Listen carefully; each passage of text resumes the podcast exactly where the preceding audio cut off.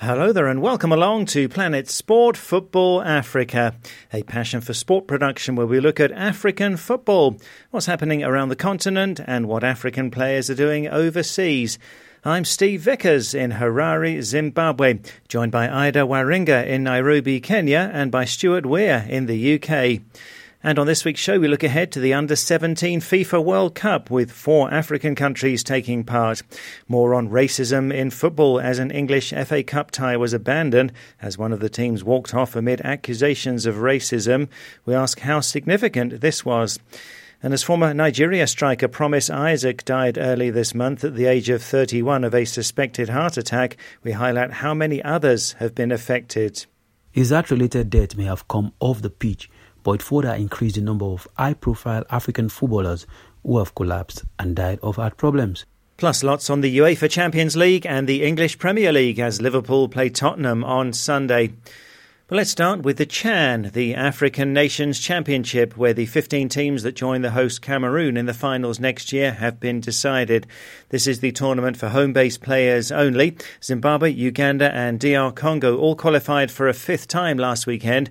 The DRC are two time champions. Togo qualified for the first time, knocking out Nigeria. Also making it are Namibia, Zambia, Rwanda, Tanzania, Burkina Faso, Morocco, Congo Brazzaville, Tunisia, Guinea, Niger, and Mali. Well, as well as Nigeria, other big names missing out are Senegal, Ghana, Ivory Coast, and the 2014 champions Libya. Though it's hard to quantify what is a surprise in the Chan, really, Ida, as it's so unpredictable. Well, I really couldn't have put it any better myself, Steve. You know, unpredictable indeed. And once you do get to thinking about it, you know, and focusing on some of these African footballing giants, if you will, then you end up asking yourself, how can some of them even make it to the Chan if they don't have, technically don't have, functional football leagues within their own countries. You look at Nigeria, for example, where the professional football league is on and off almost at a whim. You look at the situation with Ghana, yeah, where there is a normalization committee in the country. That already tells you that not all is well with football in the West African country. But moving away from that and focusing on the Ghanaian second string side, well, it's not the first time that they're missing out on Chan. They have missed out on uh, the last three editions. And that starts telling you something. It starts telling you that maybe some of these big footballing nations in the continent just don't take Chan as seriously as they would a different tournament, let's say maybe the Nations Cup. And that then, Steve, leads to another debate that's um, been very common, and especially anytime uh, the Chan qualifiers are ongoing or any time the Chan is about to begin about the relevance or the importance of the tournament. So, of course, there are those who fall on either side of the divide there are those who, you know, say that it has very little to no commercial sense, you know. There are those who say that in line with that, it does take away from the more critical areas of football, you know. For example, development of more age grade competitions within the continent, development of more women's tournaments within Africa. However, if you do ask me, at least on a personal note, I'll tell you this. I think the basis on which uh, Chan was developed or was created was definitely commendable. But I do think that, you know, it's since drifted from what might have been the initial intent. The competition is still on. That's the thing. So whether countries take it seriously or not, there are those who give it a bit more thought and a bit more effort. For example, Uganda. And uh, they will be making their fifth appearance. They played at four Chan uh, tournaments before this, going all the way back to 2011 in Sudan, and you know bringing it forward to the latest edition, which was the 2018 edition in Morocco. So they've taken part in it because at the end of the day, Steve, this is a tournament that has received full international status from the world governing body. That means that whether we want to or not, whether we like it or not, it will contribute somewhat towards international rankings. So the question is if you're going to do something, then why just not do it well? Yes, there certainly is a lot of criticism for the Chan, for the home based players only. Even among fans here, Zimbabwe's qualification was met with a fairly subdued response as compared to qualification for this year's Africa Cup of Nations. So the fans know that it is a lesser tournament, but at the same time, it's there with the intention to give an opportunity to develop domestic football and to market players too. Indeed, many have moved to clubs outside their countries after impressing at the Chan. Let's go to the Under 17 World Cup now. It starts in Brazil on Saturday and runs for three weeks. 24 teams there, four are from Africa. That's five time champions Nigeria, plus Cameroon and debutants Senegal and Angola. What are your expectations for Africa, Ida? I am expecting at least one African team, Steve, to make it to a runners up position at the bare minimum, yeah, if not better. The reason for this is unlike the Senior World Cup we've seen in uh, previous editions at the Under 17 World Cup is one of the few global football tournaments where Africans really shine, you know. So it would be encouraging to see African teams go as far as they possibly could. However, on the flip side, as is normally the case, sadly so, by the way, with uh, African teams, Cameroon are already reportedly really struggling to prepare in Brazil ahead of the tournament due to lack of funding. So you can imagine all the sorts of um, complaints and issues that would come from that. But my eyes actually will really be on uh, Senegal, to be honest. I will want to see how the boys will do on their debut just considering how much inspiration the senior men's team has provided over the last bit. I mean, they got to the World Cup in Russia in 2018. They reached the final of the Africa Cup of Nations a year later in Egypt. And then they won the WAFU, uh, that being the second string side, won the WAFU final, you know, after that. So there's lots of inspiration that I will really be keen on seeing whether the young Senegalese boys will be able to leverage on that and be able to replicate at least some form of result, you know, at least on their debut, getting past the group stage would be, you know, a really, really good and positive result. Angola, on the other hand, kudos to them as well um, for their debut. They are in the same group, however, with uh, hosts and clear, clear tournament favorites, Brazil. So, Steve, how they navigate that will be very, very interesting to watch. However, look, I will have to admit that I'm disappointed not to see Mali represent Africa. This coming especially after their performances in 2015. Remember that when they uh, finished second as first runners up behind Nigeria. That was a really good year for under 17 football in Africa. And then two years later, they did pretty well, close to that, where they finished fourth. So it's pretty disappointing to not see them in this particular edition. As for Nigeria, definitely always a point of pride for Africa being the most successful team, you know, in the under 17 World Cup. However, I will say this. It always is very interesting, you know, to note the transition or, Steve, lack of transition between how Nigeria really dominate, you know, in terms of uh, the junior global football and just that transition not being able to be replicated on the senior front. So it's always very fascinating. You know, they did fail to qualify last time for the under 17 World Cup. So can they come back with a bang? Is the question. Yeah, and uh, the other big question, as you say there, if Nigeria have won five titles at under 17 World Cup level, how come an African team has never made it beyond the quarter-finals of the Senior World Cup? Now, thanks, Ida. Uh, last week we talked about the racist abuse of England players by home fans in Bulgaria in a Euro 2020 qualifier. The game was stopped twice because of racist behaviour, which included Nazi salutes and monkey chants in one of the ugliest episodes of racism in football. Now, last Saturday, an FA Cup tie between two non league clubs was abandoned after Haringey Borough's manager took his team off the field amid accusations of racism, bottle throwing, and spitting. The homekeeper, Valerie Douglas Pajetat, who's from Cameroon, was reportedly spat at and hit by an object thrown from the Yeovil town end. Two fans were later arrested. Stuart Weir, our European football expert, is with us. Uh, Stuart, how significant would you say that this incident was? Let's begin with the facts.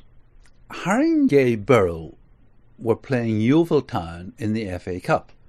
Let me explain the background. The FA Cup final takes place in May each year, but the competition actually starts in August, open to amateur, semi professional, non league clubs.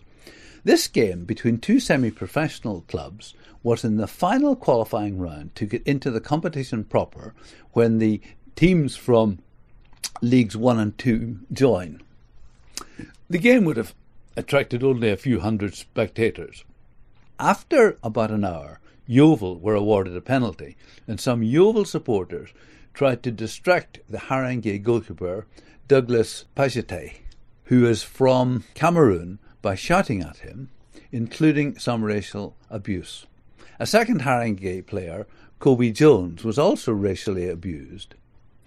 The referee went to appeal to spectators to stop, but when the racial abuse continued, the Haringey manager, Tom Loizou, took his players off, saying, The abuse my players got was disgusting, and frankly, the FA Cup is not worth that to us.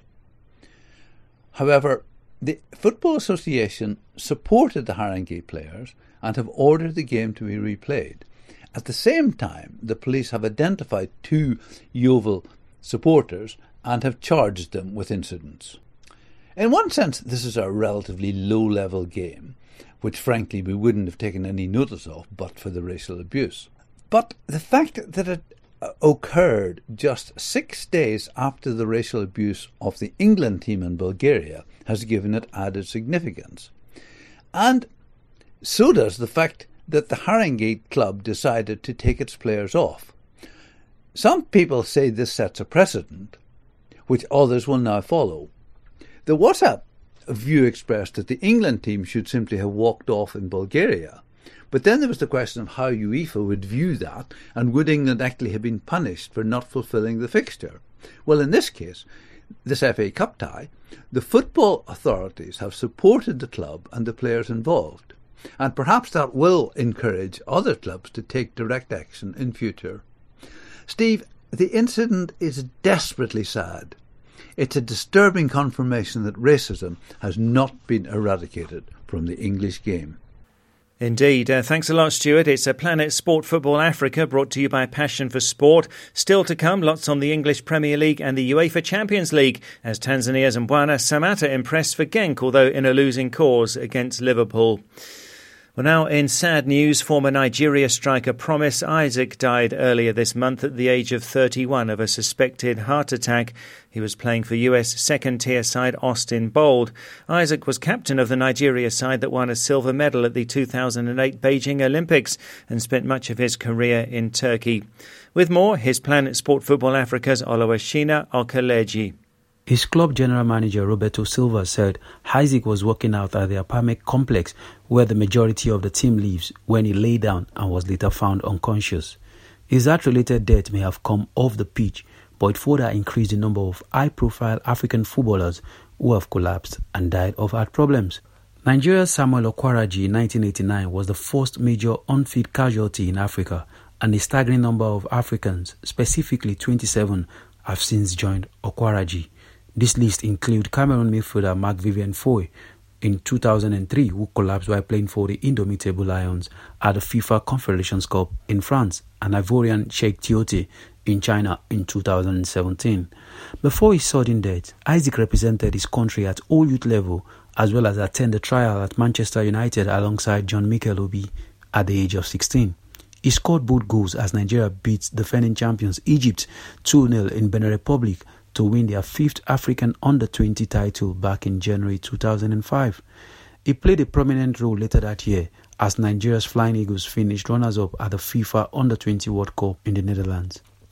Isaac played in Turkey for the majority of his career. He only joined Austin Bold from the city of Texas at the start of December 2018. Fellow 2008 Olympic Games silver medalist Peter Odemwingie paid his tribute, saying, Another sportsman gone too soon. Really sad to hear about the passing of my former teammate Isaac Promise. You were a gentleman, my brother. On 17 September, two weeks before his death, Isaac wrote on Twitter, Life without Jesus is crisis. I am a living testimony. Three days later, he added that his life is about Jesus or nothing. Survived by his wife Kate and three children, Promise Isaac will be remembered for devotion to family, faith, and football. Our condolences to family of Promise Isaac. That's a Planet Sport Football Africa's Oluwashina Okeleji. So a shock to hear of Promise Isaac's passing on, Ida, and a shock as well to hear that 27 high-profile African footballers are believed to have collapsed and died of heart problems. It's an incredibly, incredibly sad situation, Steve. And, you know, after Cheick Tioté's death, that was back in 2017 there were lots of articles that were written, there was lots of research that was done. All of it gravitating towards one thing. Are African players more susceptible to cardiac problems? That's a very interesting question, Steve, that of course goes well beyond us. But in terms of what we do know, and I'm going to get a bit numerical here because FIFA estimates that there are about 265 million people currently playing football in the world in recognized teams. Now, it says that around 17% of those are currently playing in Africa. And as you've said there, some of these sources might not be the best for information. However, I do believe we can use them as a benchmark. And when we look at the last 10 years, over 60 deaths have happened in terms of football players. And of these 60 deaths, 25 plus have been attributed to Africans. So it's very, very interesting, Steve, that while Africans, as per FIFA, make up 17% of the world's footballers, that they account for nearly 40% of the known deaths so far. I'm to let that one sink in because it was it was quite something, you know. And while you know, biology might not be on our side, I do believe that there are some situations that make it worse. Heart screening, for example, is much rarer in uh, poorer African countries that don't necessarily have that sort of infrastructure. But therein lies the problem, Steve. And I'm not saying this is the only contributing factor, just one of, you know. Some of these situations and conditions within the players are not necessarily going to get picked up if a player is, you know, plying his trade within the continent. Let's look at Nigerian legend Nwankwo Kanu, for example. Kanu only actually got to know of his cardiac problem while he was playing at Inter Milan.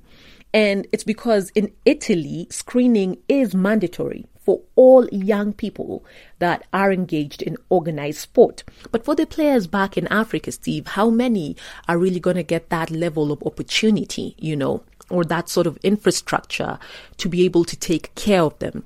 But to his credit, uh, with the likes of Kanu, he did set up the Kanu Heart Foundation to be able to do something about it. But going back to the case of um, Promise Isaac, once again, incredibly sad and heartfelt condolences to his family and his friends. May he rest in perfect peace. Thanks, Ida. And to add on to this one, Ghana striker Raphael Dwamena, who plays for Spanish club Zaragoza, had an unknown heart problem detected during a routine medical check a couple of weeks ago. Uh, the 24 year old has been ruled out of action indefinitely for the Spanish second tier side. Investigations carried out by GhanaSoccerNet.com reveal that doctors were alerted to the potential problems because of the extreme fatigue that he suffers at the end of matches.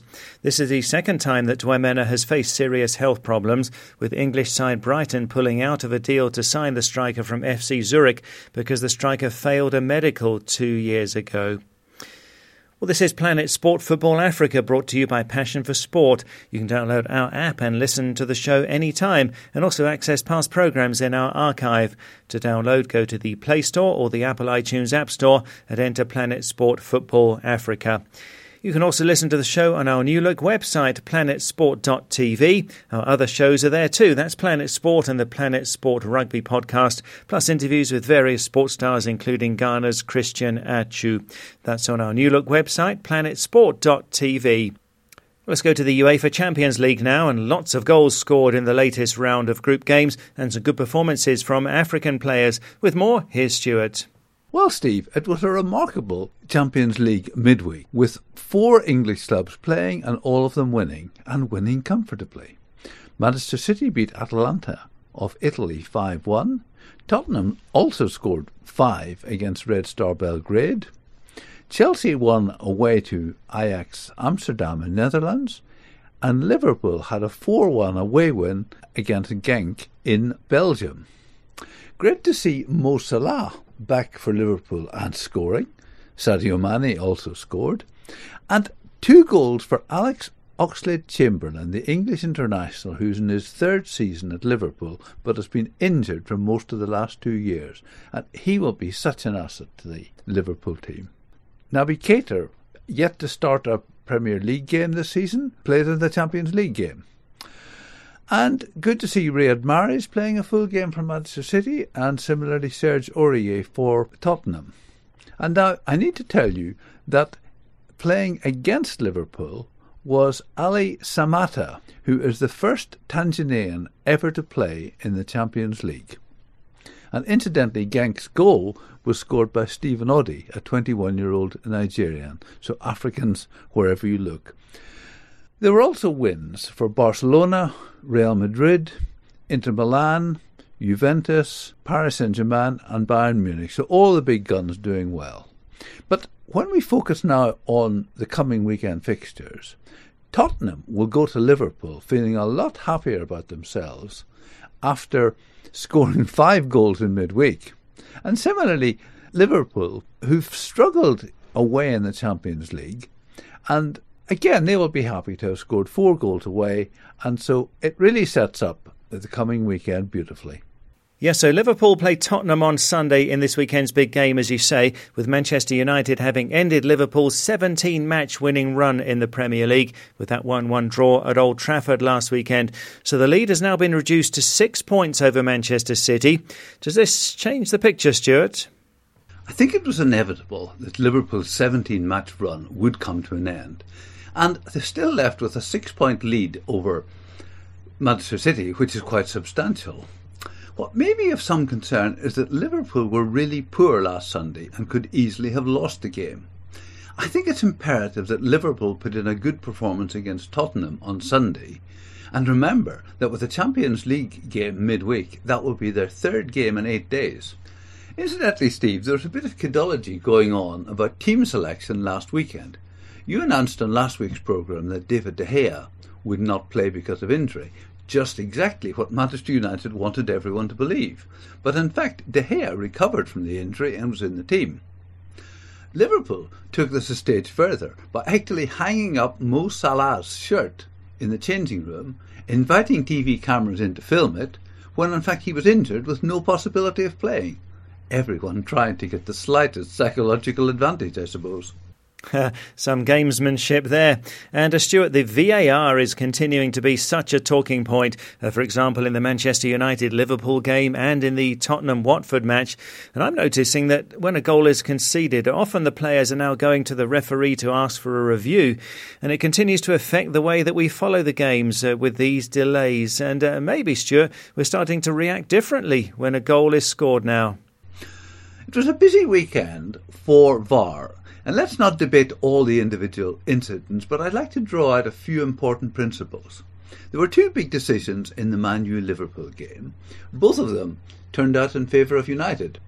Manchester United's goal was referred to VAR for a possible foul, but the incident occurred seven seconds previously and 70 metres away from where Rashford scored. For me, this raises the issue of how far do we actually go back and in any case, referee Martin Atkinson had a good view of the incident and had decided not to give a free kick. Of course, as VAR currently operates, we don't know what the conversation was between Atkinson, one of our most experienced referees, and the VAR officials. Most people thought it had been a foul, but not a clear and obvious error. And it was also said by some people that if Atkinson had just gone to look at the incident on the pitch side monitor, it might have been easier to accept his decision. The other incident involved Sadio Mane putting the ball in the net for Liverpool, but the ball had bounced up against his arm as he controlled it. It was clearly accidental handball, but under the new protocol, any contact with the arm which benefits a forward who then scores is deemed to be handball and is penalised. The nonsense, as we have said before, is that had the ball bounced against a Manchester United defender in the same way, that would not have been handball. So how can the same contact between ball and arm be handball if it's a forward, but not if it's a defender. Nonsense. But that is the current FIFA protocol introduced at the beginning of this season. Going back to the Liverpool game for a moment, Liverpool were behind for 49 minutes, and incredibly, it's over a year since Liverpool have been losing in a Premier League game for as long as that. Poor old Raul Jimenez who had the ball in the net three times for Wolves against Southampton, only for VAR to disallow two of them. And Watford were denied what seemed a nailed on penalty against Tottenham, and Burnley denied an equaliser against Leicester when their goal was ruled out. On that one, the normally reasonable and level headed Burnley manager Sean Dyche again raised the issue of why did the referee not take the opportunity to have a second look on the monitor to confirm his decision or otherwise. Steve, I think we all agree that VAR is great when it gets a big decision right, but we're really struggling with the process. As you say, you often see players surrounding the referee asking him to consult VAR. I'm sure I recall that during the last World Cup, players and coaches were instructed not to do that. And Actually, talking about the Manchester United Liverpool incidents, former Liverpool and England player Danny Murphy said that he would take the decision away from the referee and allow VAR to make the final decision and overrule the ref if necessary. While that would stop players haranguing the referee, I really don't like it because it seems to undermine the referee's authority. And the other thing about VAR, which we've mentioned several times, is how it has just taken away that spontaneous moment of celebration when your team scores because you don't actually know if your team has scored or if VAR is going to rule it out. And that, to me, that uh, spontaneous celebration is priceless, and it'll be a shame if we lose that from the game. Well, let's go back briefly to this weekend's games. Uh, Manchester City hosting Aston Villa on Saturday, a day before the Liverpool Tottenham game. So, could be a chance for Manchester City to close in on Liverpool, maybe. The timing just gives City an edge and an opportunity to put some pressure on Liverpool because if they win on Saturday, they will only be three points behind Liverpool. Of course, Liverpool is the game in hand, but for the first time this season, perhaps, it'll give the impression of Manchester City breathing down Liverpool's neck. But of course, pressure can work both ways, and if Leicester City beat Southampton on Friday night, they will actually be ahead of Man City when City kick off on Saturday. Sheffield United pulled off a surprise 1 0 win over Arsenal on Monday evening. The expected Arsenal win would have put them third in the table, but it just shows that there are no easy games in the Premier League, and Sheffield United, newly promoted, and before the game in the relegation zone, picked up three valuable points. Great result for them and Sheffield United away to West Ham on Saturday. Also on Saturday, Chelsea, after their Champions League win midweek, play away to Burnley. Uh, Sunday's games include Arsenal, Crystal Palace in a London derby. Manchester United are away to Norwich. And the FIFA Under 17 World Cup starting on Saturday. Unusually, there are two opening games at the same time. The host Brazil playing Canada in the capital Brasilia. At the same time, Nigeria take on Hungary in Goiânia. Uh, later on on the same day, Angola take take on New Zealand. Uh, they're in the same group as Brazil. Uh, Nigeria have Ecuador and Australia in their group. Senegal kick off their campaign on Sunday against the USA. Tough group with Japan and the Netherlands as well, but Ida, we heard there is hopeful of their chances. And Cameroon start on Monday against Tajikistan. Difficult group with Spain and Argentina in that group, uh, but uh, four of the best third place teams will go through to the round of 16. Well, that's it for this week's show. So, from me, Steve Vickers in Harare, from Ida Waringa in Nairobi, and from Stuart Weir in the UK, thanks a lot for listening. And Planet Sport Football Africa is a passion for sport production.